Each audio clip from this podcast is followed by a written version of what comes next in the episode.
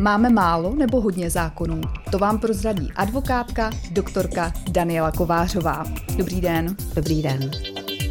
Nové podcasty na LegalOne.cz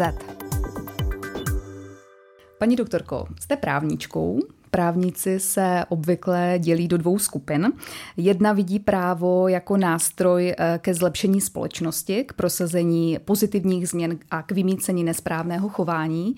Eh, druhá skupina říká, že nejdřív se společnost shodne na nějakých pravidlech a teprve pak následně právo tuhle schodu zachytí do paragrafu.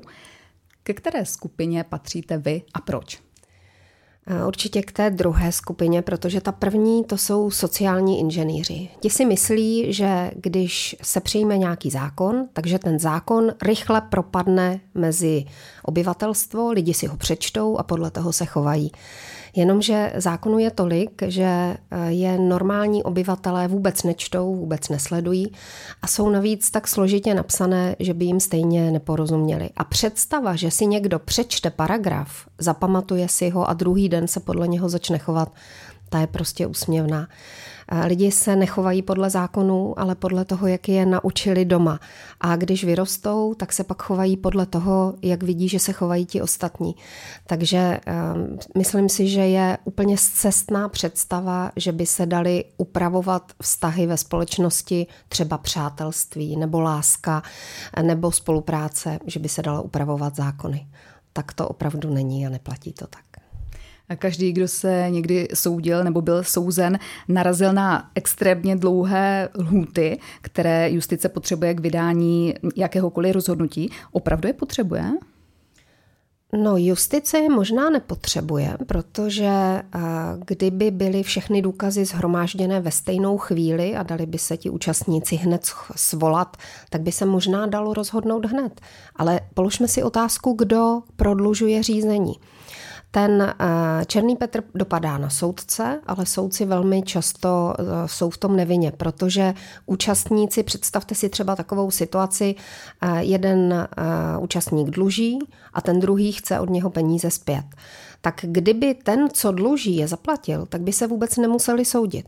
Většinou je to tak, že ten, který dluží, tak se snaží buď to prodlužovat řízení, anebo snášet další a další argumenty, aby oddálil soudní rozhodnutí nebo přesvědčil soud, že vlastně platit nemá.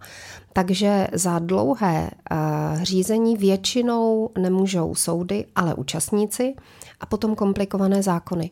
A máme-li tak složité zákony, tak toho vlastně účastníci spolu s námi, právními zástupci, zneužívají tak, že se pokoušejí využít uh, různých obezliček, termínů, uh, spousty paragrafů právě na, na prodloužení řízení. Takže pokud si někdo myslí, že zavedením nějakých zákonných pevných lhůt si pomůže, tak v praxi si teda nepomůže. Krásným příkladem je šestiměsíční lhůta, kterou nedávno dostali opatrovnické soudy, aby skončily věci týkající se dětí.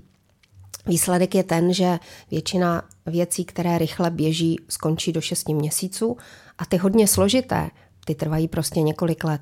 A soudy, ty by určitě rády rozhodly rychle. Můžeme třeba tomu pomoci tak, že řekneme tomu soudci, že má soudit v pět ráno, pak má soudit v sobotu a v neděli. To určitě můžeme udělat. Ale já si myslím, že takhle to v praxi nefunguje a že se tím způsobem soudní řízení nezrychlí. Naše zákony eh, obsahují mnoho zmetků, eh, takže jsou často nevinutitelné nebo vedou k různým výkladům. Eh, kdo za to může? Lidová tvořivost poslanců, nekvalifikovanost legislativců, lenost a ustrašenost Senátu? No, Problémem je určitě to obrovské množství zákonů. Říká se, že několik milionů zákonů a různých právních norem u nás existuje. To znamená, takové zákony nemůže nikdo znát, ani dokonce my právníci se velmi často v nich neorientujeme. A pak taky dříve eh, byla legislativa tvorba zákonů byla doménou eh, moudrých starců, kteří měli obrovské zkušenosti a eh, dokázali propojit, přesně věděli, jak nový zákon eh, ovlivní ty zákony stávající. Dneska bohužel je ta doba jiná, velmi se spěchá, politici chtějí velmi rychle ukázat voličům, že splní své volební cíle a tím pádem nezbývá vůbec eh, dost času na promyšlení.